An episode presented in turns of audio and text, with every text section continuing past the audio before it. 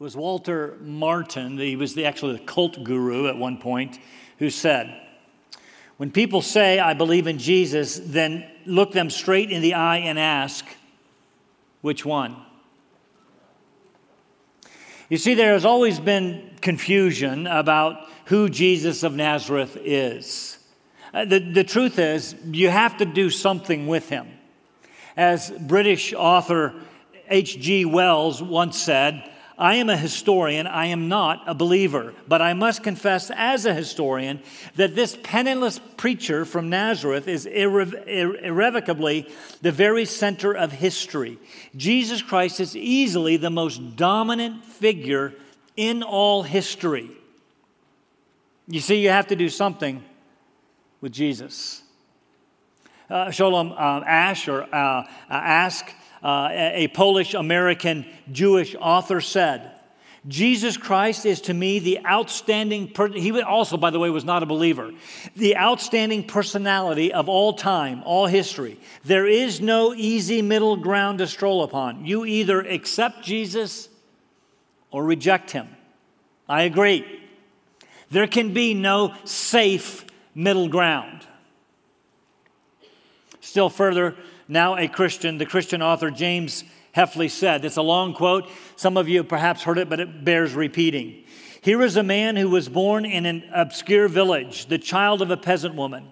He worked in a carpenter shop until he was 30, and then uh, for three years he was an itinerant preacher. He never wrote a book, never held an office. He never owned a home. He never had a family. He never went to college. He never put his foot inside a big city. He never traveled 200 miles from the place where he was born. He never did one of the things that usually accompany greatness. He had no credentials but himself. He had nothing to do with this world except the naked power of his divine manhood. While still a young man, the tide of popular opinion turned against him. He was turned over to his enemies. He went through the mockery of a trial. He was nailed to a cross between two thieves. His executioners gambled for the only piece of property he had on earth while he was dying, and that was his coat. When he was dead, he was taken down and laid in a borrowed grave through the pity of a friend. Such was his human life. He rises from the dead. 19 now 20 wide centuries have come and gone, and today he is the centerpiece of the human race and the leader of the column of progress. Here's the part you're probably familiar with. I am within the mark when I say that all the armies that ever marched, and all the navies that ever were built, and all the parliaments that ever sat, and all the kings that ever reigned, put together, have not affected the life of man upon this earth as powerfully as has that one solitary life. Amen. You see, you must do something with this historical figure named Jesus. The Jews of Jesus' day, both followers and opponents, understood this. They, they, they, could not ignore him, love him, or despise him. Those were the options. No middle safe ground. After all, many were there when he performed all those miracles healing people of every sickness, every disease. They watched blind eyes um, see, deaf ears hear, mute tongues speak, crippled legs walk, lepers healed, deformed bodies restored. They saw storms calmed, dead raised, demoniacs delivered. These were not your run of the mill, mill sleight of hand tricks. These were bona fide miracles. There could be no explaining them away, there could be no denying them. Even his opponents did not try to dismiss them, they were too real with too many witnesses. So instead, they simply attributed his power to Beelzebub, the prince of demons. The demons were there to see this opposition mount from the religious elite, the scribes, the Pharisees, Sadducees, teachers of the law. They watched as Jesus deftly handled their challenges and their accusations. Despite all their best efforts, they could not trap him. You see, no one spoke with the authority and clarity of this man. You must do something with Jesus. And so, as the opposition continued to mount, at one point, Jesus led his followers outside Jewish territory. They traveled north to Gentile country, to Caesarea Philippi at the foot of 9,000 foot Mount Hermon. Even on the way, he continued to do amazing miracles. He healed a Canaanite woman's daughter who had been cruelly demon possessed. When he arrived in the Decapolis, a huge Gentile crowd gathered and he healed all who were sick. He even fed the Gentiles with a few loaves and fish, just like he had done with the Gentiles or the Jews outside of Capernaum. And so the disciples were beginning to understand this, this kingdom would eventually transcend cultural and, yes, even racial boundaries. And the evidence was becoming overwhelming. You have to do something with Jesus. When they arrived at Caesarea Philippi, Jesus asked his disciples, Who do people say that I am? In other words, what are people doing with me? You see, you've got to do something with them. Let, us read the conversation that takes place in Matthew 16, verses 13 and following. Uh, it says this Now, when Jesus came into the district of Caesarea Philippi, he was asking his disciples, Who do people say that the Son of Man is?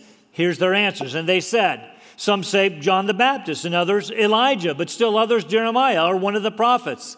And he said to them, The question of all the ages, But who do you say that I am?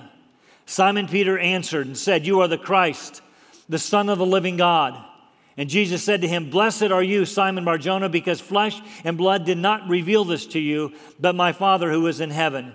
I say, also say to you that you are Peter, and upon this rock I will build my church, and the gates of Hades will not overpower it. I love this particular passage. It is the high point in each of the synoptic gospels. Everything is leading up to this high point and then now leads to the cross. It contains the first mention of the church, which Jesus promised to build despite the opposition of hell itself. Jesus actually, in this conversation, asked two questions Who do people say that I am? And more importantly, who do you say that I am? Again, this is the question not only for the disciples, it is the question, the question for everybody who has ever lived, to include every person that is sitting in this room.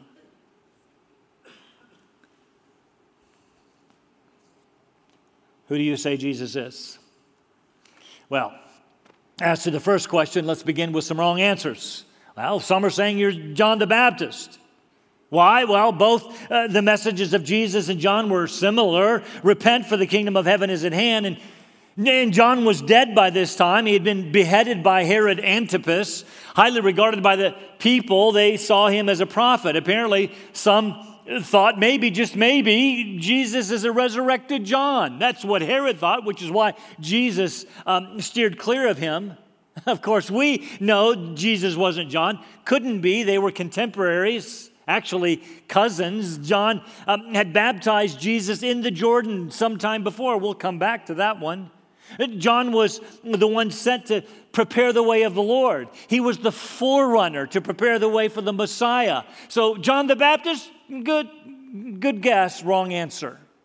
Well, some say you're Elijah. Why would they say that? Because Malachi chapter 4 says, Behold, I'm going to send you Elijah the prophet before the coming uh, of the great and terrible day of the Lord. This was rightly seen as a messianic uh, prophecy. Elijah would come to announce the, the Messiah's arrival. I mean, even today, Orthodox Jews leave an empty chair at their Passover celebrations waiting for Elijah. Maybe he'll show up. We'll have a seat for him. Maybe he's Elijah. Uh, good guess, wrong answer. Still others, interestingly, said maybe he's Jeremiah. Jeremiah, why would they say that? Well, first, Jeremiah was a, seen as a prophet of gloom. and Jesus didn't have a lot of positive things to say about the future of Israel and the religious establishment. Maybe he's a resurrected Jeremiah. Not only that, there was, there was a teaching within Judaism that came from the apocryphal book called Second Maccabees. That's one of those apocryphal works written in the intertestamental period between Malachi and Matthew. And uh, this second Maccabees uh, said that Jeremiah had taken the Ark of the Covenant and the altar of incense right before Nebuchadnezzar and the Babylonians uh, showed up, and he hid them. The legend went on to say that Jeremiah would return them right before the coming of the Messiah. Uh, maybe at any moment, Jesus would produce the ark and the altar, and the Messiah would come. Maybe he's Jeremiah. Good guess, wrong answer. Finally, there were others who didn't try to identify uh, which prophet he was. They just thought Jesus might be one of the prophets preparing the way for the Messiah. Don't miss it. This is what I want you to notice. Every one of those responses of the people was positive. They weren't saying bad things about Jesus. Sure, there were some people like the Pharisees accusing Jesus of being in league with Satan, but that's not what most were saying. Jesus, you're, you're obviously a good guy, a godly man, a prophet, a man sent by God. We think you're okay, not unlike today. Jesus is cool, not so sure about this Son of God thing. He's obviously the dominant figure of all history. Notice also, most of these guesses had to do with someone sent to announce the Messiah. In other words, they saw Jesus as right next to the Christ, a, a forerunner, but, but not quite the Messiah. I mean, we like him. keep the miracles uh, coming, keep up the good work. We like the healings, we, we like especially the food, but you don't quite fit the messianic profile. You see, there was a major problem. They were looking for a political leader to overthrow Roman oppression and lead them to their rightful place of glorious victory. Jesus wasn't that guy. I mean, come on. He was just a Galilean peasant. I mean, can any good thing come out of Galilee? And he, he didn't appear to be gathering an army. I mean, his followers were former fishermen and tax collectors and lepers and sinners and prostitutes. I mean, we were impressed with him, but he's not the Messiah. And that assessment has been the conclusion of many people through the centuries as they have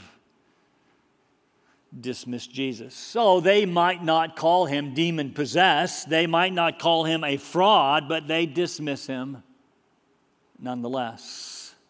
They might even say good things about him. He's a good man. He's a good example, a man without equal. He might even have been a prophet. I mean, think about, think about Pilate. I find no guilt in this man. Great, that's positive. He's not such a bad guy.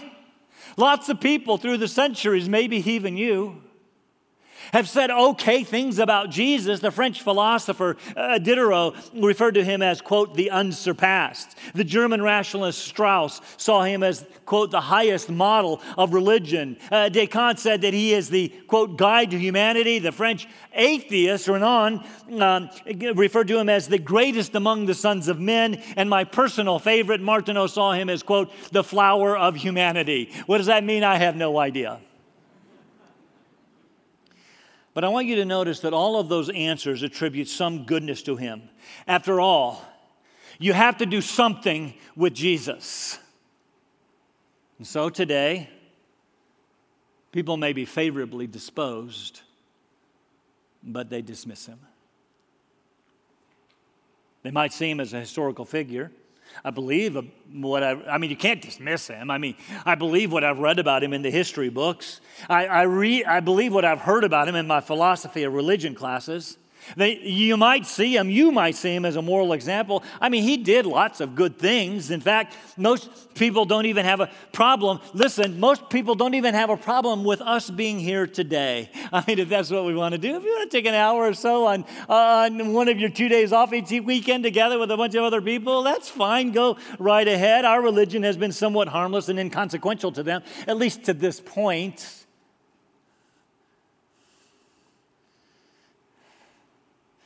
And so they dismiss him.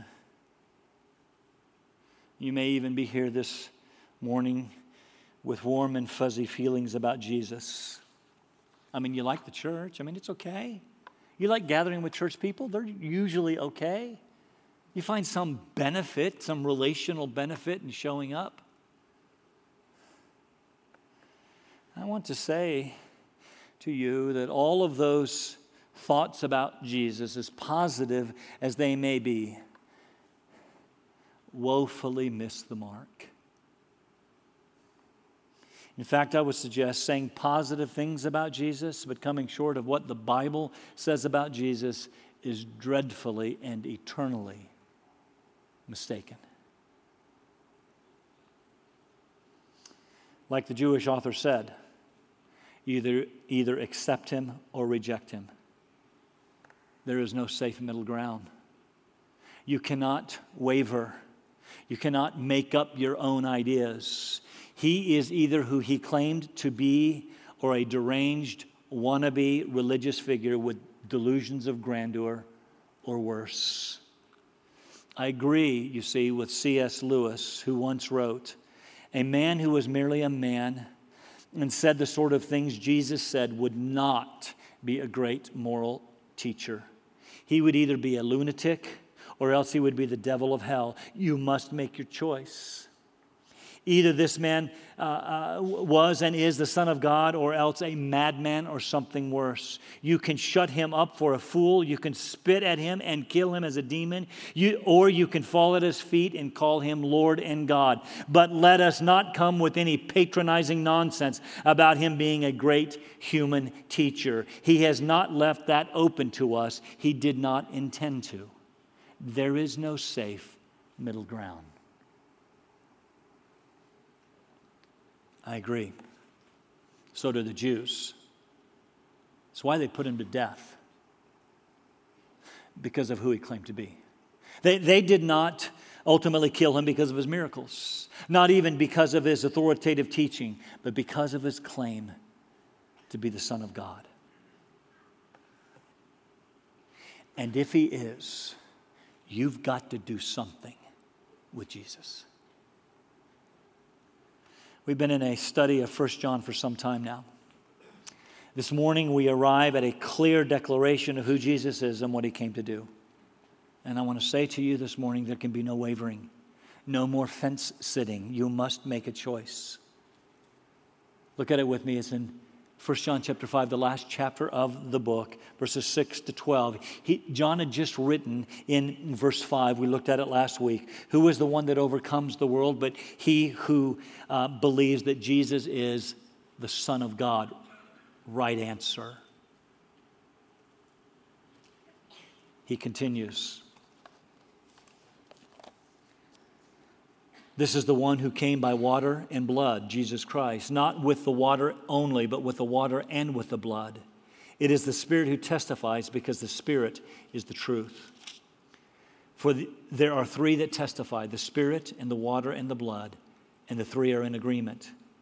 And so, if we receive the testimony of men, the testimony of God is greater. For the testimony of God is this that he has testified concerning his Son. The one who believes in the Son of God has the testimony in himself. The, the one who does not believe God has made him, that is God, a liar because he has not believed in the testimony that God has given concerning his Son. And the testimony is this God has given us eternal life, and this life is in his Son. He who has the Son has the life. He who does not have the Son of God does not have the life. So important is believing the testimony about Jesus that such belief, such trust results in eternal life. And to deny the testimony, and you can deny it by saying he was a good man. To deny the testimony about Jesus is not to have eternal life. You must do something with him. There is no safe middle ground. When you are asked, Who do you say Jesus is? your answer is of eternal consequence. The word testimony or testify is used some 10 times in these verses. The word is maturios, uh, maturia or martureo, which means to testify, means to, to witness or to be a witness or testimony. Interestingly, it's the word from which we get our word, remember, marturia, it's the word from which we get our word martyr. You see, when many in the early church testified about Jesus or were his witnesses, it cost them their lives. I want to say to you this morning if you are wavering, I want to, I want to give you the fine print. There is a cost for following Jesus. They gave their lives because belief in Jesus is more, is more important than life itself. So today, naming the name of Jesus, maybe not in this country, It's coming, but maybe not in this country. Naming the name of Jesus is not without cost. John had just said in verses 1 and 5 Jesus is the Christ, He is the Son of God. Now he goes on to give testimony in the sense of proof as to the person and work of Christ. You see, as we've seen through this book, the secessionists were in some way denying that Jesus was the Christ, denying that he was the Son of God, denying that he had come in the flesh, and perhaps were denying his work. So, John has said clearly throughout the letter, we've heard it over and over you must believe, you must confess rightly about Jesus. He is the Christ, He is the Son of God. You can't just be impressed with this guy. You can't just say he was a good moral teacher. You can't even say he, he changed the world. I mean, every time you write uh, a, a, uh, uh, a date on the calendar, you are acknowledging Jesus. Everything is reckoned by his birth, BC and AD.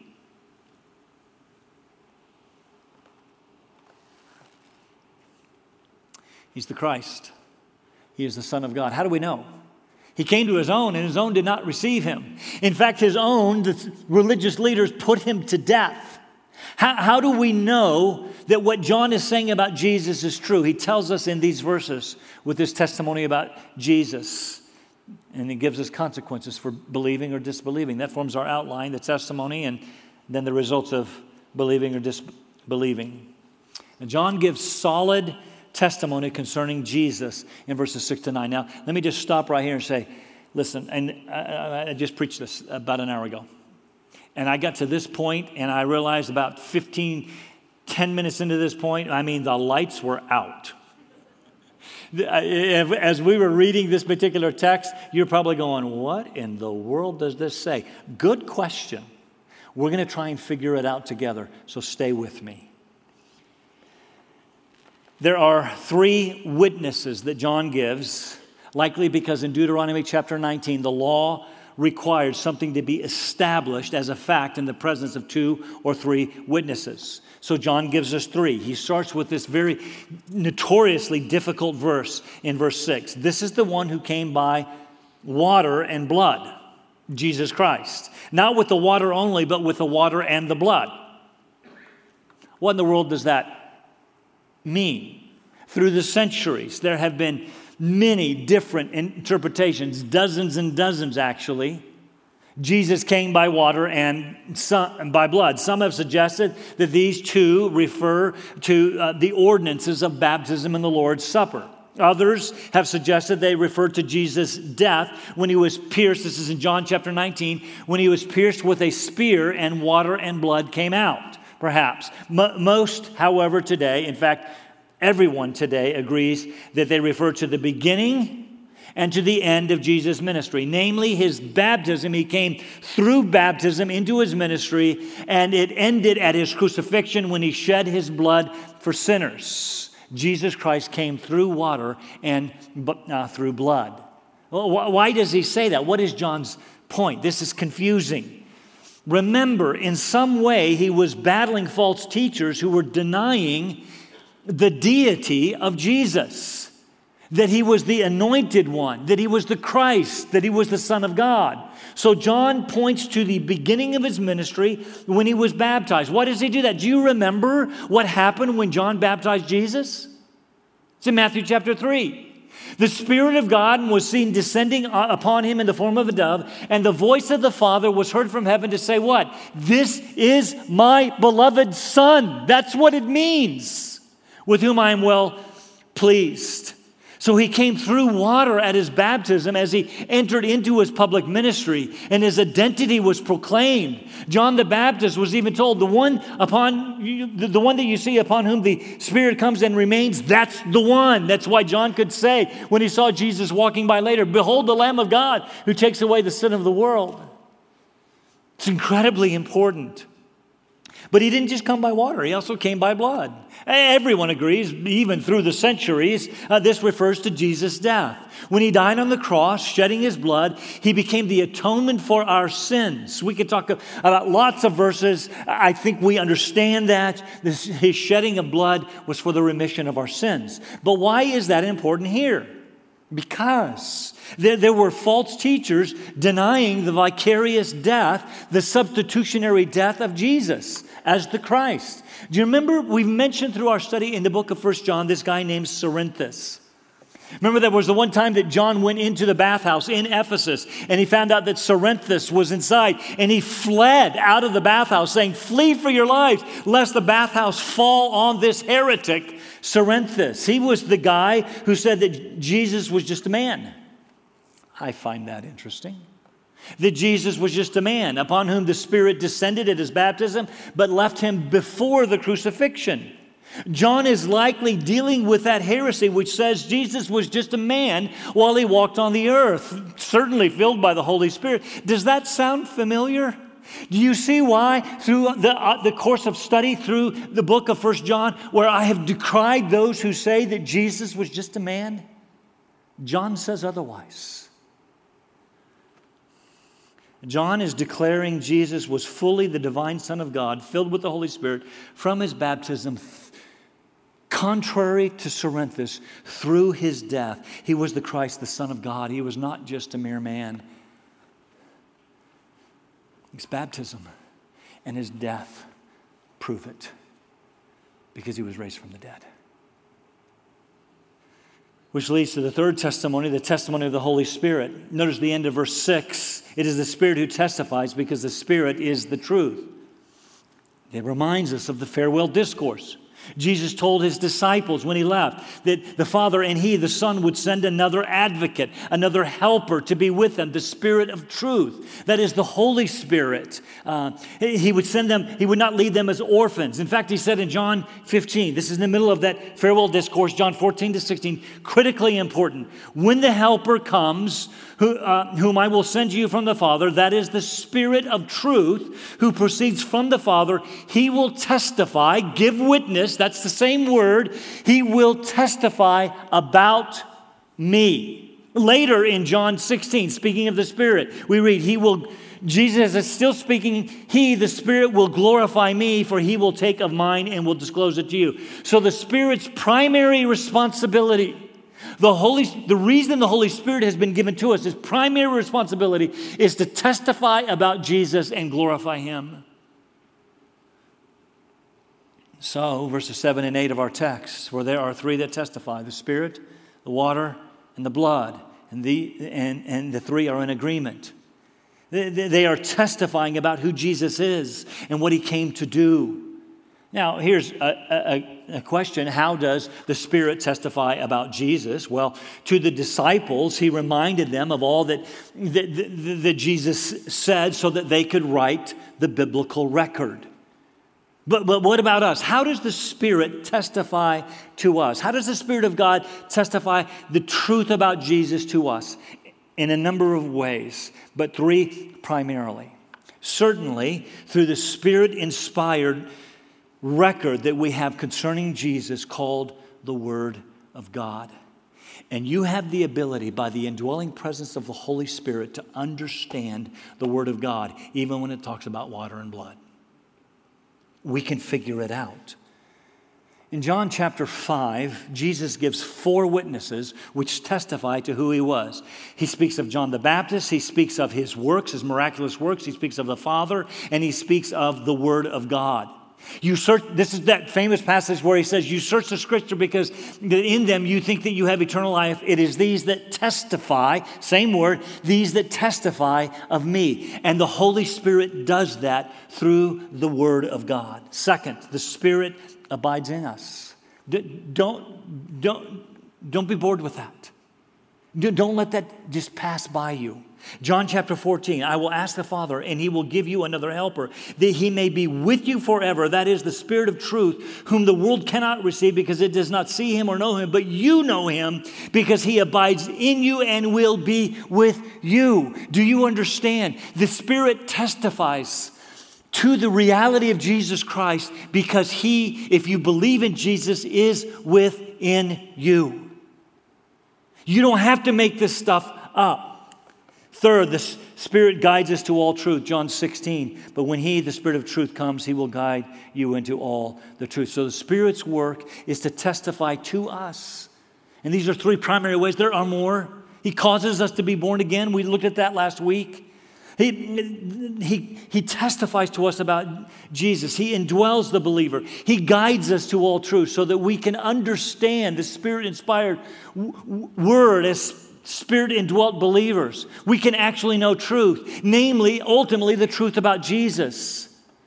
Listen, every once in a while you will hear people say something like this.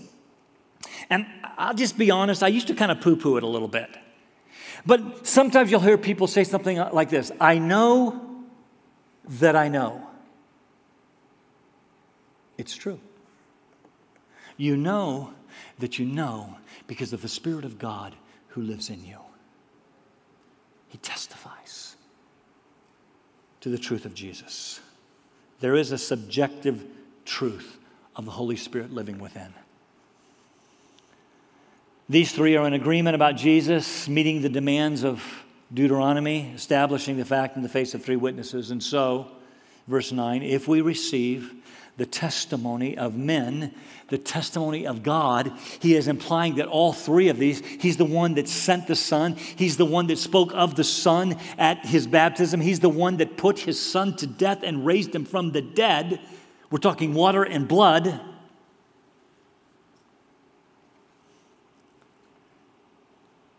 This is, the, this is a testimony ultimately of the Father. And, this, and the testimony of the Father is greater concerning his Son. If you believe testimony in a courthouse, you believe the testimony of men, how much more, in, he goes from the lesser to the greater, how much more should you believe the testimony about the Father to, regarding the Son? I'll come back to that. So, where does this leave us? our second point and actually our conclusion to believe or disbelieve the testimony of the Father about the Son. Again, I want to say to you listen carefully. You, you cannot just be impressed with Jesus. You can't. We're going to get, when you look in Matthew chapter 7, at, at, the end of the Sermon on the Mount, Jesus is going to say to people who did lots of wonderful works in Jesus' name, Depart from me, I never knew you. You can't just be impressed with Jesus, you can't even just do churchy stuff. You can't say that he's the most dominant figure in history. You cannot say lots of good things about Jesus. You must believe the testimony about the Son. Verse 10 the one who believes in the Son of God, that is, who trusts in Jesus, uh, who he is and what he has done through his ministry, through his life, through the cross, has this testimony in himself. What that means is simply this when you believe the testimony, it becomes your testimony. You actually believe this truth about Jesus. But the one who does not believe God has made him a liar. Made who a liar? God.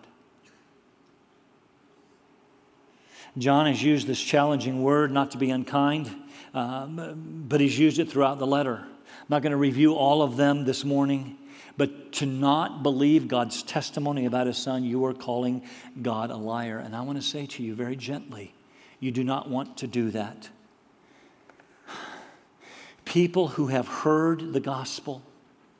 That's the testimony concerning the Son from the Father, who have heard the gospel and deny it, are calling God a liar. John Stott says uh, that uh, this is not a person to be pitied, but rather this is a sin to be deplored, abhorred. You, you don't want to hear the truth about Jesus and then say, I don't believe it. You're saying, God, you're a liar.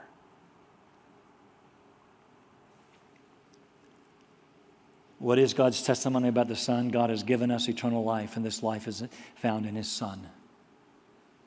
And the implication is it's found in His Son alone. John chapter 17, Jesus is praying to the Father before He goes to the cross, and He says, This is eternal life that they may know you, the only true God, and Jesus Christ, whom you have sent. The only way to know the Father is through the work of the Son.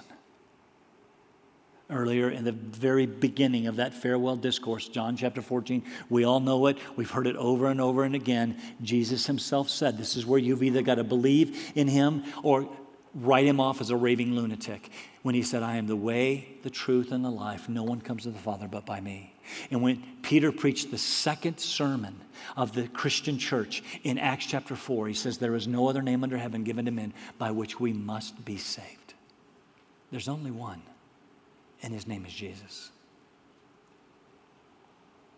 John sums it up in verse 12 He who has the Son, that is, the one who believes the truth about the Son, trusting Jesus for salvation, this one and this one alone, has life. That means eternal life. He who does not have the Son does not have the life. When we talk about eternal life, I want you to understand we're not just talking about endless duration. Every person who has ever been born will live eternally. Every person in this room will live eternally. The question is not will you live eternally? The question is not quantity, the question is quality. Quality. Where will you live? When we speak of eternal life, when the scripture speaks of eternal life, it speaks of abundant life. It speaks of a joy filled life knowing God through the Son. So, when you say you believe in Jesus, I'm simply going to ask you which one? Are you simply impressed with him? Do you know the Jesus of the history books or do you know the Jesus of the Bible? Do you believe the testimony of the Father about the Son? This is my beloved Son with whom I'm well pleased. He is the only way to the Father.